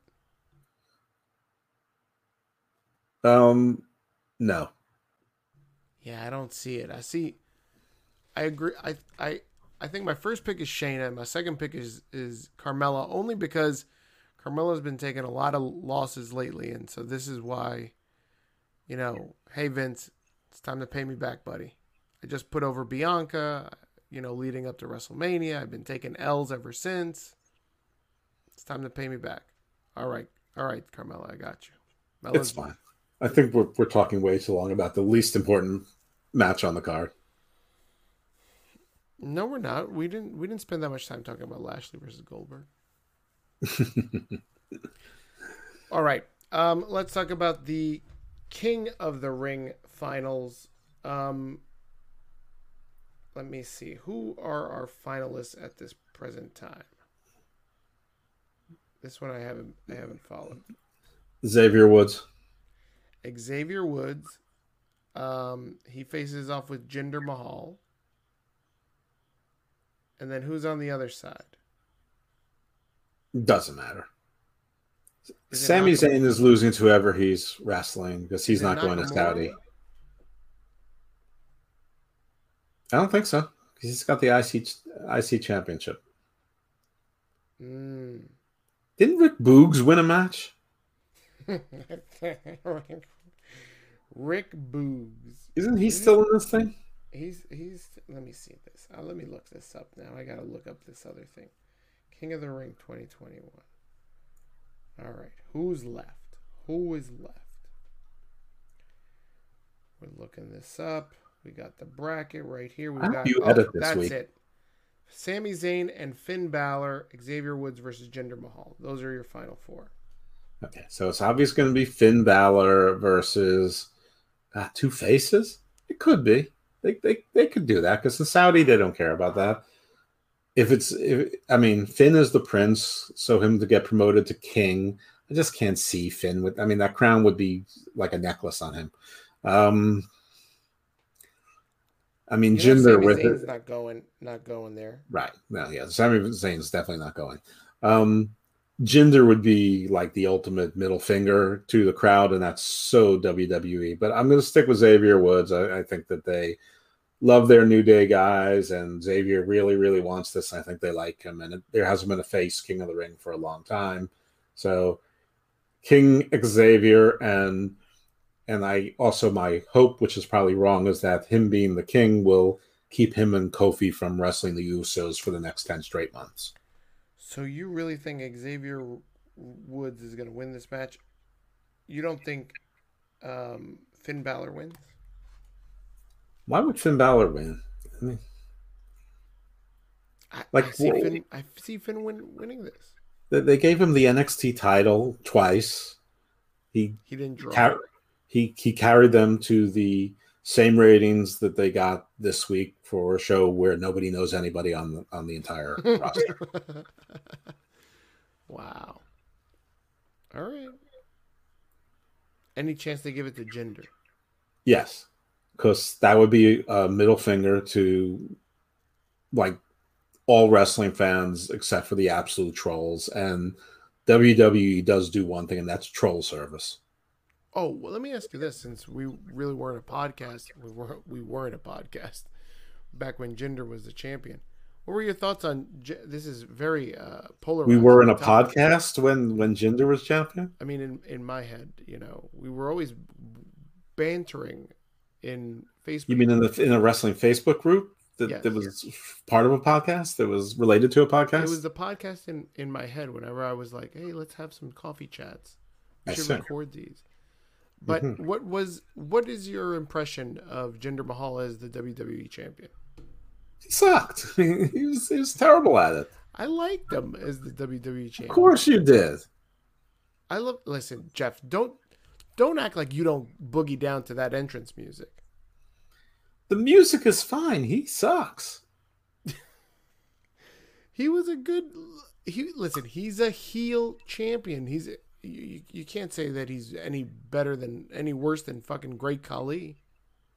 Oh, he's totally worse than Great Khali. Great You're Khali for fucking mind. Great Khali for one is seven foot three. He looked like a monster. I, I'm always going to go with an ogre or a golem over just a guy with back like a monster. He looked like that idiot that was in the oddities. Who was that guy? The Kurrgan. Yes. Yeah, another monster. no, he wasn't a fucking monster. No, Nicole uh, Bass was a more of a fucking monster than Kurrgan. Well, she certainly is a monster, but uh, I, I mean, just because one person's a monster doesn't mean someone else's. But Jinder does didn't look the no. The Great Khali was a monster. Jinder's just a big guy with with horrible back knee. Oh my god, this this Jinder slander cannot. I I can't. Don't hinder the Jinder. Don't hinder the Jinder. That's right. And, All right, and like, if he's going to be the king, why'd they separate him from one of his bodyguards? because Veer or Shanky or whatever, Skanky, Manky, He's keeping Skanky. he they suck. Well, they think Veer can wrestle, which is, I guess, why they're making him putting him solo. But whatever they think, he's still better off with this group. I don't know why they hate factions. I mean, AW has faction overdose. WWE is like allergic to factions. I know. It's. I wish that we would go back to having some factions. Mansoor, I can't believe we're still going with this fucking card. Mansoor is beating Ali. He's he's Mansoor he's uh, versus Saudi. Arabian, so he's winning. Do you think that Mansoor versus Ali is the main event? No, It's the opening match. probably. All right. I mean, normally you would say it's going to be Brock's match so he can get the hell out of there, but, but it's But got to be the listen, the the flight won't leave until everybody's there. Right. Well, I mean, Brock is probably going to take a flight straight to Abu Dhabi to the casinos. Mm. Oh no, he's not. He doesn't like people. Seth Rollins versus Edge in Hell in a Cell. God gives a fuck. I can I cannot believe that they moved them both to Raw. I mean, at least separate the two. I mean, Edge they should have kept on SmackDown. So They're there's gonna fight forever. Uh, God forbid. Um, I mean, Edge is going to win because he's the good guy in Saudi Arabia, and he's probably the only one that they that the Crown Prince knows from the good old days. Um, maybe Mhm. But- you know, I mean, yeah, sure. The the forty eight year old should always go over the thirty five year old, right? Right. But I don't know. I think uh, Edge has been taking a lot of losses here. He hasn't been taking a lot of anything because he, he's been he hasn't wrestled. He has it. The, the last couple times that Seth has has wrestled him, he's gotten over on Edge. Right. Which is why Edge is going to win. Right. Thank you. And then they're probably going to form a mis- mixed match or mismatch mismatch tag team. that'd be some shit. They put them together. The Home Invaders. Oh my god. Oh, be great. All right, that's Crown Jewel predictions. Let's talk about this week in wrestling. Let's start with how awful Raw was. So we were talking about the Queen of the Ring. What are your thoughts on on the hullabaloo that has been created about the amount of time these matches have taken? You said it yourself. They're an aggregate of eight minutes, an average of two per match. Is it a big deal? Is the women's evolution dead? The women's evolution is not dead. And forget about me saying that there never was one. That that that can be for another topic. I mean, everyone's heard me rant about Empower, whatever impacted with their knockouts. I'm sure nobody watched that either. Uh, we know that WWE Evolution years ago, that no, nobody went to see that. Nobody watched it. So it- there's just not the, the market for it. Um, standing alone. That's a the, the length of the the length of the matches is absurd, and not just because we need to see Broadways, but seeing five or six minute matches would be fine. And it's not just about the women; all of the matches should be like that because Raw is so filled with filler, it, it's impossible to watch. I mean, you have recaps from the week before, you have recaps of things that happened earlier that night, you have promotion for Crown Jewel, you see the same guys three or four times in three or four segments a night give me matches. Make the matches a little bit longer. I don't care if they have the, the people from 205 live on there or whoever they've squirreled away on nxt that you haven't seen in weeks and and let them have a you know a, an nxt battle royal for a contract or something. Whatever. Give give give me different. Give me something on tv that's not the same. So if the women's matches could have been four to seven minutes each instead of 90 seconds each yeah, I think that would have been a good thing. But I, I don't think it has anything to do with the women's evolution being dead. I mean, you still have the best women's wrestlers in the world under the WWE umbrella. You have probably two and a half rosters worth of women that are that are better than anyone other than maybe the the top five women wrestlers in all other promotions aggregate. You know, I'll, I'll give I'll give you Thunder Rosa, I'll give you Deonna Purrazzo. I, I Brit, I'll give you a Cheetah, even though I'm not really sure. No, Yeah. Britt's a great character. She's not a great wrestler. She's good enough. what about Deeb? Serena Deeb, Two injury. skill wise, yes, but uh, you know, and I like the heel turn, but no, I, I wouldn't put her. I mean, she's nowhere near like an Io Shirai or Raquel Gonzalez or as far you know, and and right now I'm more interested in watching you know Mandy Rose for reasons. Um, I- just you know I just think that there's just a ton more. Um, you know, and even though they're in a bit of a lull or she's in a bit of a lull, I mean, you still have Shayna Baszler, you still have Rhea Ripley, you still have Charlotte. Asuka's going to come off the injured list soon. Bayley will be back in a couple of months or two or three months. got Bianca, Sasha, um, Becky's back. I, I mean, Charlotte. I think I said Charlotte, but if not, yes, Charlotte, absolutely. So, well, that, that, that's my my problem with this. Um, you know, this narrative of the women's evolution is dead and they're not taking this thing seriously is because on the same show, Monday Night Raw, you had Sasha Banks, you had Bianca Belair, you had Becky Lynch, and Charlotte in a match. It was a tag match that started out as and then turned out into, you know, a Donnybrook. It started and, Donnybrook. the whole thing was going to get along worse. It lasted a commercial break throughout the three-hour show. You before these this match, they were giving you promos for them. So like, if you if you chuck all the time up that they had, they had at least probably thirty minutes out of the three hours um, dedicated to those four women and their story. So don't tell me that like the women's evolution is dead just because, you know, oh I didn't get Natty versus Doudrop in a fucking fifteen minute classic. Like nobody wants to see that shit. I mean, if you're talking about devoting time to women's wrestling, nobody has anything on WWE writ large. They they have more time devoted to women's wrestling. It's practically equal time. I think it is equal time on NXT, um, but it's mm-hmm. practically equal time. And on the aggregate, they have more women's wrestling than Stardom, which I'm pretty sure is only an hour a week, or whenever WoW starts in ten months, which will be an hour a week. So, yeah, no, no one's got anything on WWE time wise and probably not talent wise either way. That that said, how they use that time was shitty. That doesn't mean the women's evolution is dead by any means. Um, it, it, just it just was a really shitty week in women's wrestling WWE. But uh, I mean, I'll say it again.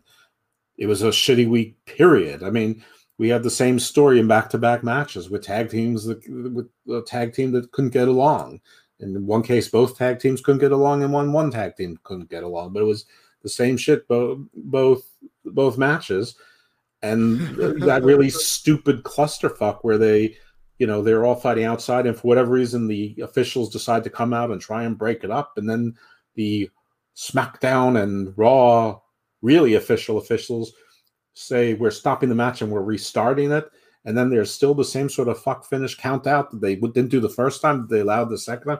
It was just dumb. It was just dumb storytelling and then then with I the men's match the whole thing with the usos is stupid because what the hell does what what stake does roman have in biggie and and uh drew mcintyre getting along. Neither one of them is facing roman anytime soon. Roman's facing brock lesnar. Big e is facing drew mcintyre. So what the hell does Roman care? I mean, if anything, I would think that they would go against Big E to give Drew McIntyre an edge so he would win the WWE Championship, go to SmackDown, and then Roman's plan would be to get both titles and unite them. That's at least a story I could sort of understand, but it, it, it didn't make any sense. The best part of the night was the big knot on on Drew McIntyre's head at the end. He had like a golf ball size uh, knot on his temple. Yeah, but Oh my god! Maybe show us the way I interpreted the the Usos was, you know, Roman doesn't want to be associated with losers, so he says, "You guys got to do right. You guys got to look good for me." Well, then he's about as good at this as, as Arn Anderson because the, they lost. well, you know, Arn Anderson hasn't been the same since he fell off the ring apron a couple. Since he jobbed to the ring. That's right. um, Okay, so that covers Raw. Now you were very very opinionated on another front, just 24 hours after Raw, and that was related to NXT. So last week we kind of deep dived into a lot of the new characters of NXT, and we got a little more progression in storylines, characters this week. Thoughts on NXT? Actually, I was very pleased with NXT this week. That doesn't mean I loved everything. I still don't like Duke Hudson's poker player character. Um, I still like the the Chase universe, the idea. I still don't really like Andre Chase. It's not that he's not playing it well. I just I just I just don't dig his look. Um, the Lash Legend thing, it wasn't as terrible as it was the week prior. It's still not great, but it was okay. But I like the flow of the show. There was something always happening. We didn't have these long, obnoxious entrances. We didn't have recaps of recaps. You had, you know, once one wrestler was getting up and knocked down, you had the other wrestlers coming down the aisle with their music. You had Toxic Attraction walking in uh, right with with when you know Joe Gacy is being con, you know is confused uh, Harland you know after that that strange you know sort of segment. Well, Joe Gacy was if he beat Tommaso Ciampa, it was going to be a three way for the NXT title match at, at Halloween Havoc. He didn't win. He he lost to, uh, to Ciampa in a, in a, pretty good match, and then Parker Boudreaux Harland um, did a, attacked um, Ciampa. But Joe Gacy sort of intervened, and when Harland was gonna like lay hands on him, like Joe Gacy like caressed his cheek like with the reverse side of his hand. It was sort of weird. Yeah. And and like Harland didn't know what to do with that. It, it's and like, he ran away. and he ran away like in terror. It was it, it was it was really weird. I, I don't know, but I'm but I, I want to see what happens next. Uh, and then Gacy tried to hug Ciampa, and Ciampa stopped him. Um, and, and but while they're while they're sort of resolving that before they did something stupid and awkward or whatever, toxic aggressions music or toxic attractions, what music comes out, and they start strutting out. They would they give their speech. They they have their match. They win their match, and they're walking out. And as they're walking out, uh, the, the I forgot the guy's name, but he's Samoan. It's like it's like Quinn or Coin something. I don't know. I, I like him. Whoever he is, he, he's. It's not clear if he's a heel or a face. Like he beat up the guy who walked in the door before the women the, the week before, um, and he beat Boa about four weeks ago and was supposed to be. Um, That's not Kona Reeves, right? It's no, it's definitely not Kona Reeves. No, he, this guy's good. He's he's he's uh, Samoan. He's got the body tattoos all over. He does like uh, a martial arts. He, he's good. I like this guy, whoever he is. Anyway, he his music is, and he can he cross paths with them. I mean, there was there was never any lull. The whole of Diamond Mine came out. Um, I don't know, just uh, everything flowed. There was always something going on. Every so segment like led into another segment. Yeah, it was. I love the pacing. I love the show flow. I love the balance of it. Uh, it. And it felt like they fit a lot into two hours, like Dynamite, but not as chaotic. Like it was, it was like organized Dynamite.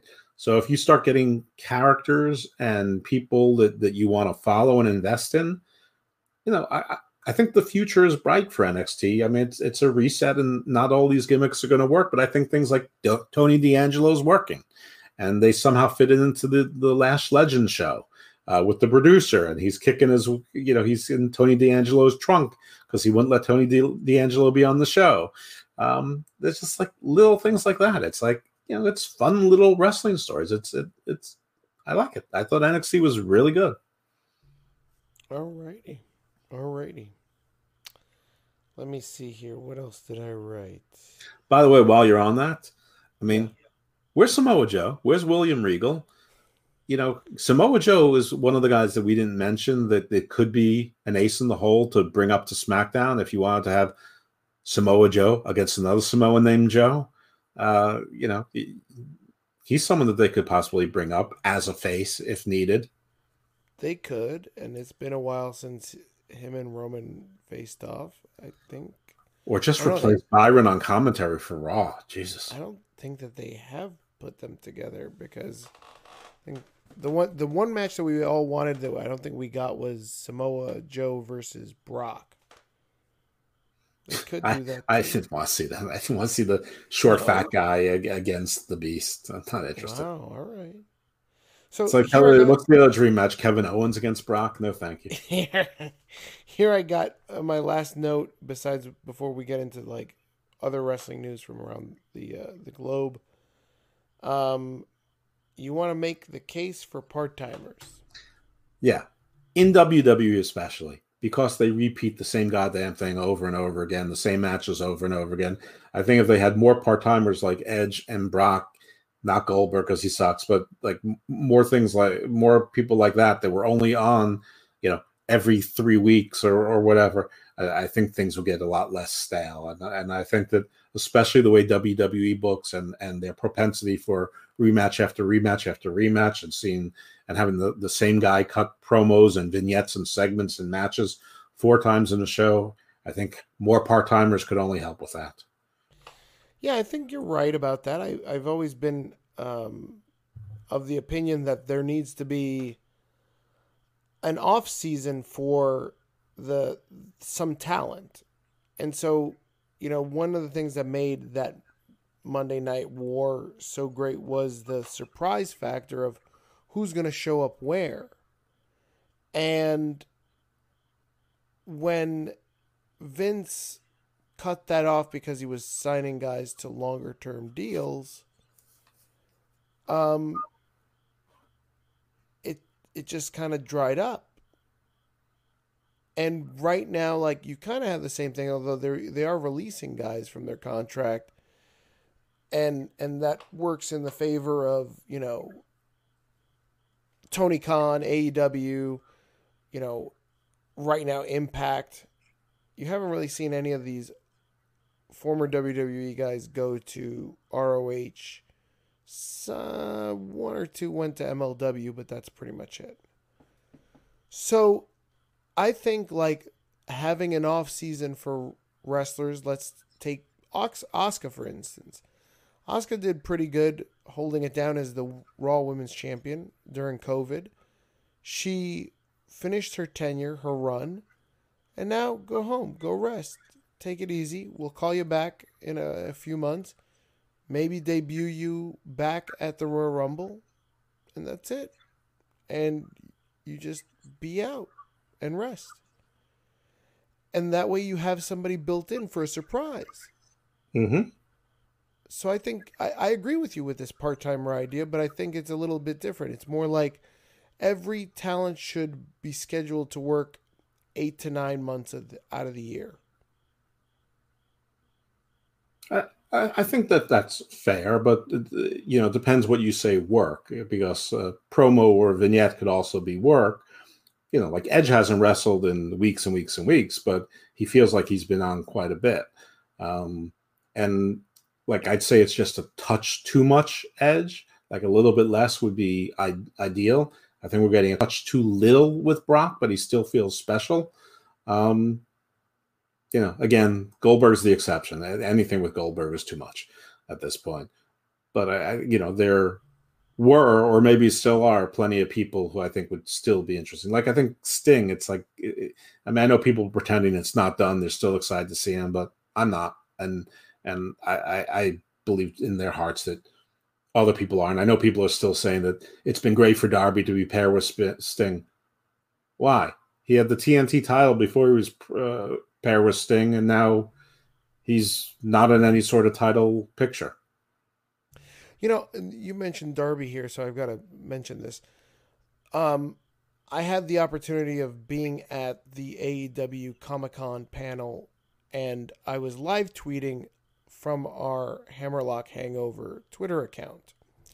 So if you missed anything from that panel, you'll see there, like, you know, uh, Adam Cole mentioned, was asked, uh, who'd be your dream opponent uh, from New Japan? And I think he mentioned Okada. Um, and everybody had an opinion. Everybody w- was was very like engaged the one guy that was not engaged, and I'm pretty sure this isn't like a work because he's this is my character, was Darby.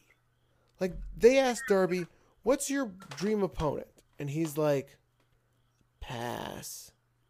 Like even Orange Cassidy answered the fucking question. Orange Cassidy said Zack Sabre Jr. Oh God. or um, or who's the other guy that's uh, Will? Uh, no, he did say Zack Sabre Jr. He said, "Give me Zack Sabre Jr."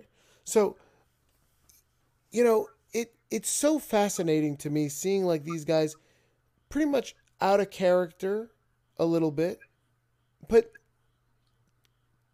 for the little amount of words that I, we got from Orange Cassidy at that panel, you could tell that Orange Cassidy is more charismatic than Darby Allin.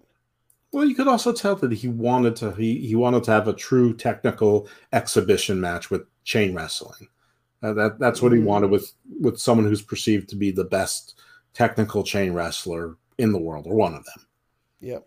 Darby Allin gave you no information. Adam Cole obviously wanted to be with you know the you know the guy who's widely considered the best wrestler in Japan and maybe one of the best in the world.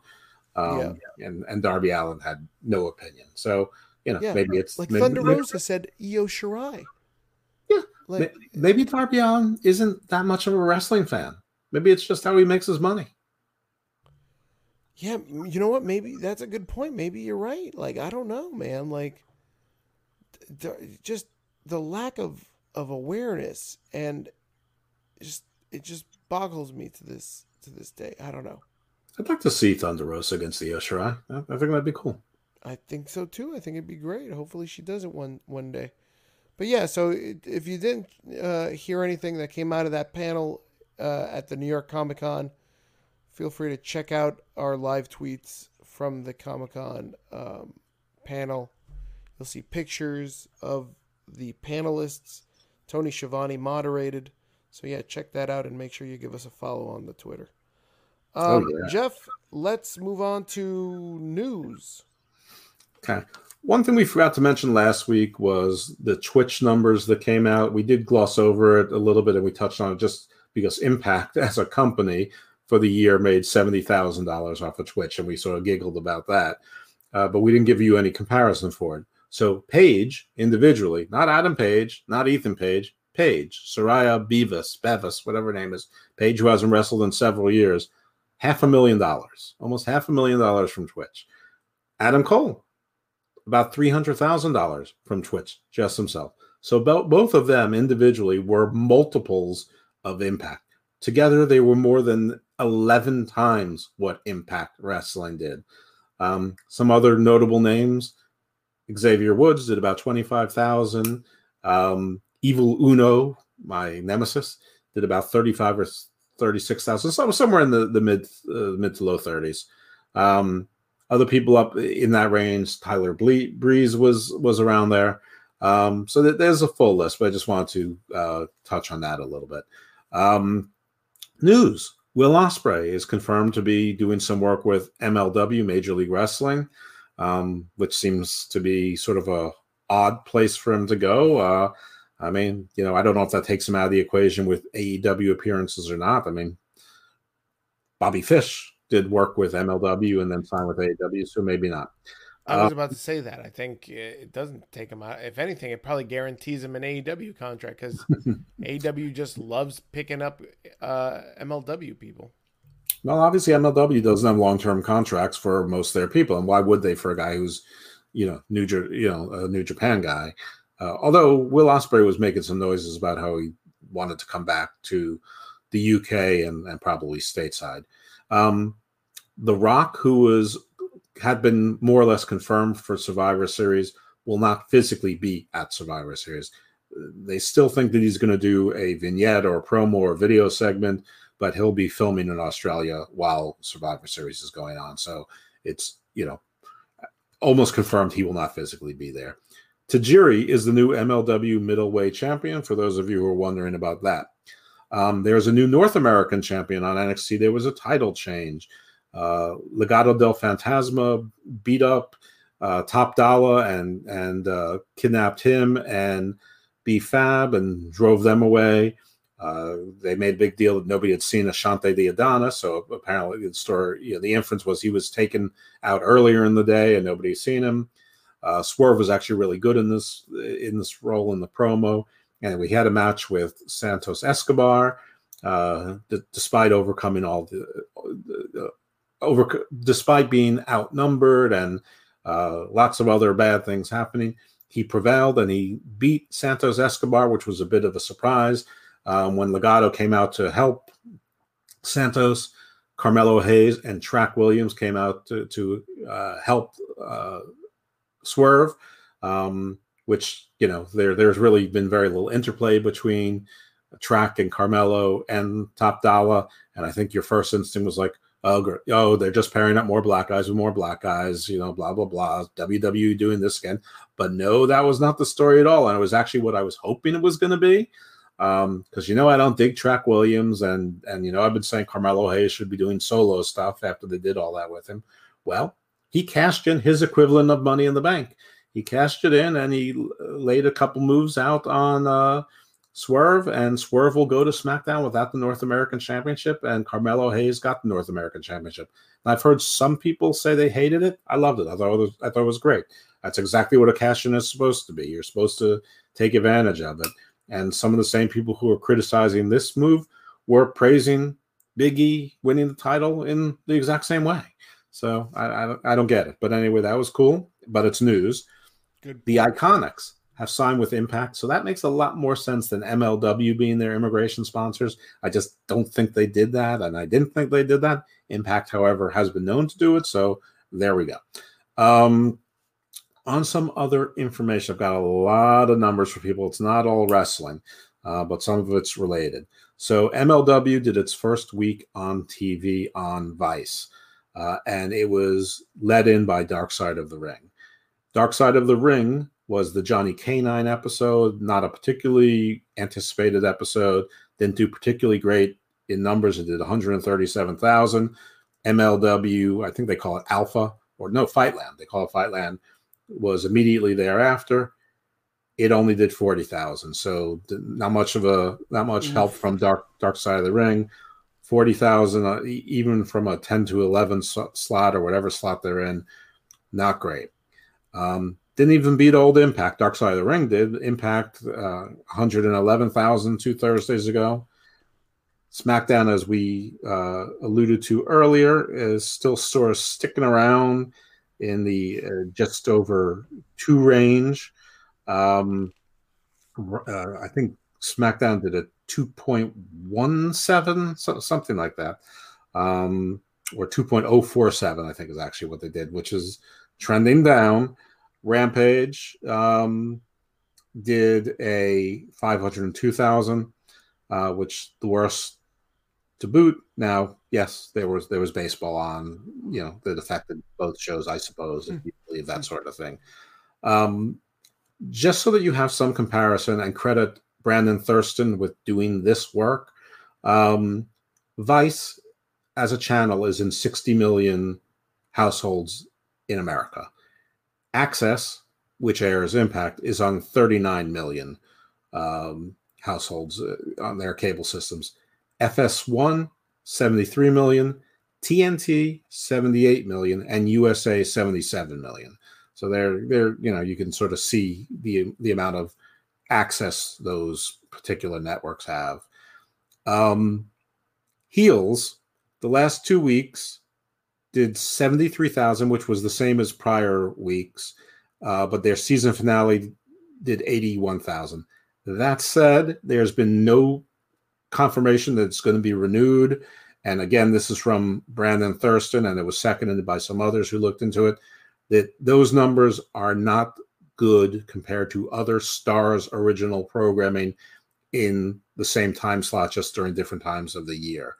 Um, so they don't it doesn't compare favorably. Again, I have no idea about the costs. So I don't know if if it go, you know, if they're comparing to like Power or Ghost Power or whatever other shows they have on Starz. I, so I don't know if those things cost a whole lot more or not.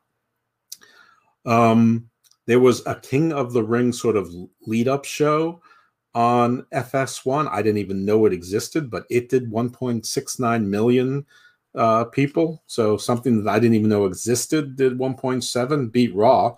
Uh, so, I mean, oh, know, wow. so that that's pretty positive note news. Roads to the top. Now we know that they started at 432,000, and since then I've seen them go down to 369 uh, and then 295,000. So that seems to be uh, going ever down. Um, also from Brandon Thurston, AEW versus other TNT original programming shows such as Animal Kingdom and similar types of time slots is doing well. Um, so it's either outperforming or doing equally well. Again, I, I don't know cost versus costs on that. Um, Raw, pretty close to record lows. Yes, it was against baseball and football, but 1.582, very bad. You asked a few weeks ago, is Biggie not a draw? And I said it's too early to tell. I'm going to still say it is with baseball and football. I, you know, I, am not a big believer in, in wrestling fans actually watching sports instead of wrestling. But if they each take 10%, that's 20%. So let's see how it goes. But um, you know, the, the experiment so far not so great. And NXT 632 during the Wednesday Night Warrior, that would not be considered great. Probably even four months ago, that wouldn't have been considered great when they were thinking that Adam Cole versus Finn Balor and Kyle O'Reilly versus Finn Balor and Karrion Kross and all of those folks were on there. You know, they were hoping to be getting eight, you know, 800,000 or at least over 750,000, and they weren't. They were getting uh, around this, you know. So 632 for a, basically uh, an entirely new roster with probably no one that's known. Don't tell me people know Kyle O'Reilly. They don't. Don't tell me people know Roddy um, Roderick Strong. They don't. Maybe they know Tommaso Ciampa. Maybe you know you're, you're so. Anyway, 632. Nothing to get excited about, but you know, but pretty good. And I, I yeah, I, I, recommend if you didn't watch NXT to watch it this past week. See if you agree with me, uh, because I think it gives hope for the future. And anyway, that Samoa Joe thing, that's my QCon this week. I think they're holding him back for for SmackDown to be someone for Roman to face next. Interesting. Any other stuff? Yeah. Well, the other thing is that it's probably going to be Drew because they've been fighting each other on house shows, including in Baltimore here a couple weeks ago. Oh Okay. Dark matches. Very good. But yeah, that that I think is all the news that that I have. Did you have anything else? No, Jeff. I think that's pretty much it. I mean, it's been a pretty quiet week um, up until now, and you know we got uh, SmackDown on Friday night, Rampage Friday night, Dynamite on Saturday night. So lots of lots of results to talk about on um, over the weekend. Yeah, we had an easy week. I mean, there was basically nothing to report on SmackDown or Raw. They were base whether you, you thought they were as bad as I thought, they were basically commercials for Crown Jewel, and we had no Dynamite this week yet. So next week will probably be busier for us uh, to to to do because we usually record Thursday night. So we'll have Dynamite, Rampage, SmackDown, Crown Jewel, and and uh, a, a, whole bunch of us. Though I guess uh, Dynamite's preempted next week also, so we get we'll get a little bit of a break. But yeah, um, for those of you who want to hear fuller ranting from myself about Raw, there's a show called Monday Machismo. It's on the PWC, the Pro Wrestling Coalition, which carries Hammerlock Hangover. It was myself and Chris Silence of the AMs, Chris Ams, um, doing that show. That's usually uh, Jimmy T, um, but we covered for him this week, and uh, yeah, I think that we made a pretty entertaining review, and we both really hated Raw. So, uh, so there we go. If you really hated Raw, I think you'll enjoy that show. Great. What a what a plug.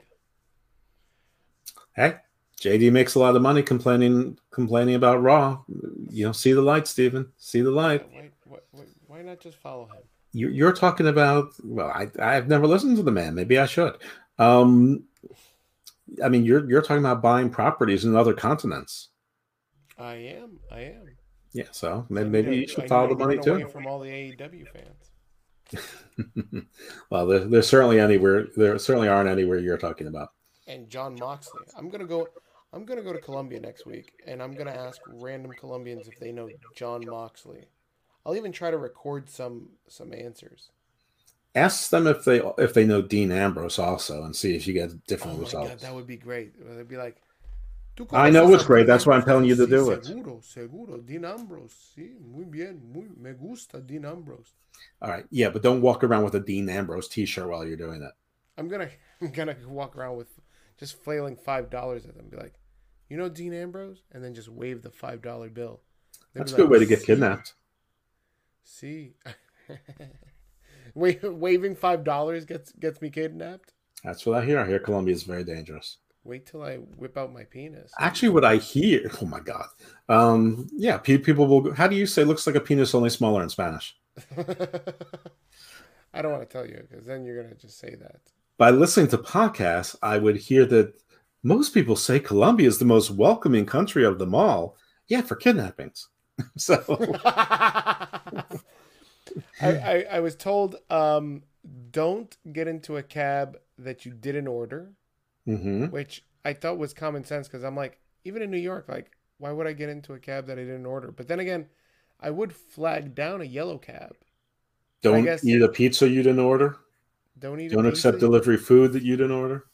Yeah, I don't. I don't know. I don't- I'm. I, I've I've heard that if you can handle the crime in New York City, then you'll be fine in Colombia. I don't know if that's accurate. I don't know. I mean, I, I just fully expect you to come back missing fingers on one hand, missing an entire arm, and three toes. They're gonna be like, "We hear you're the co-host of the Hammerlock Hangover. You must have a lot of money."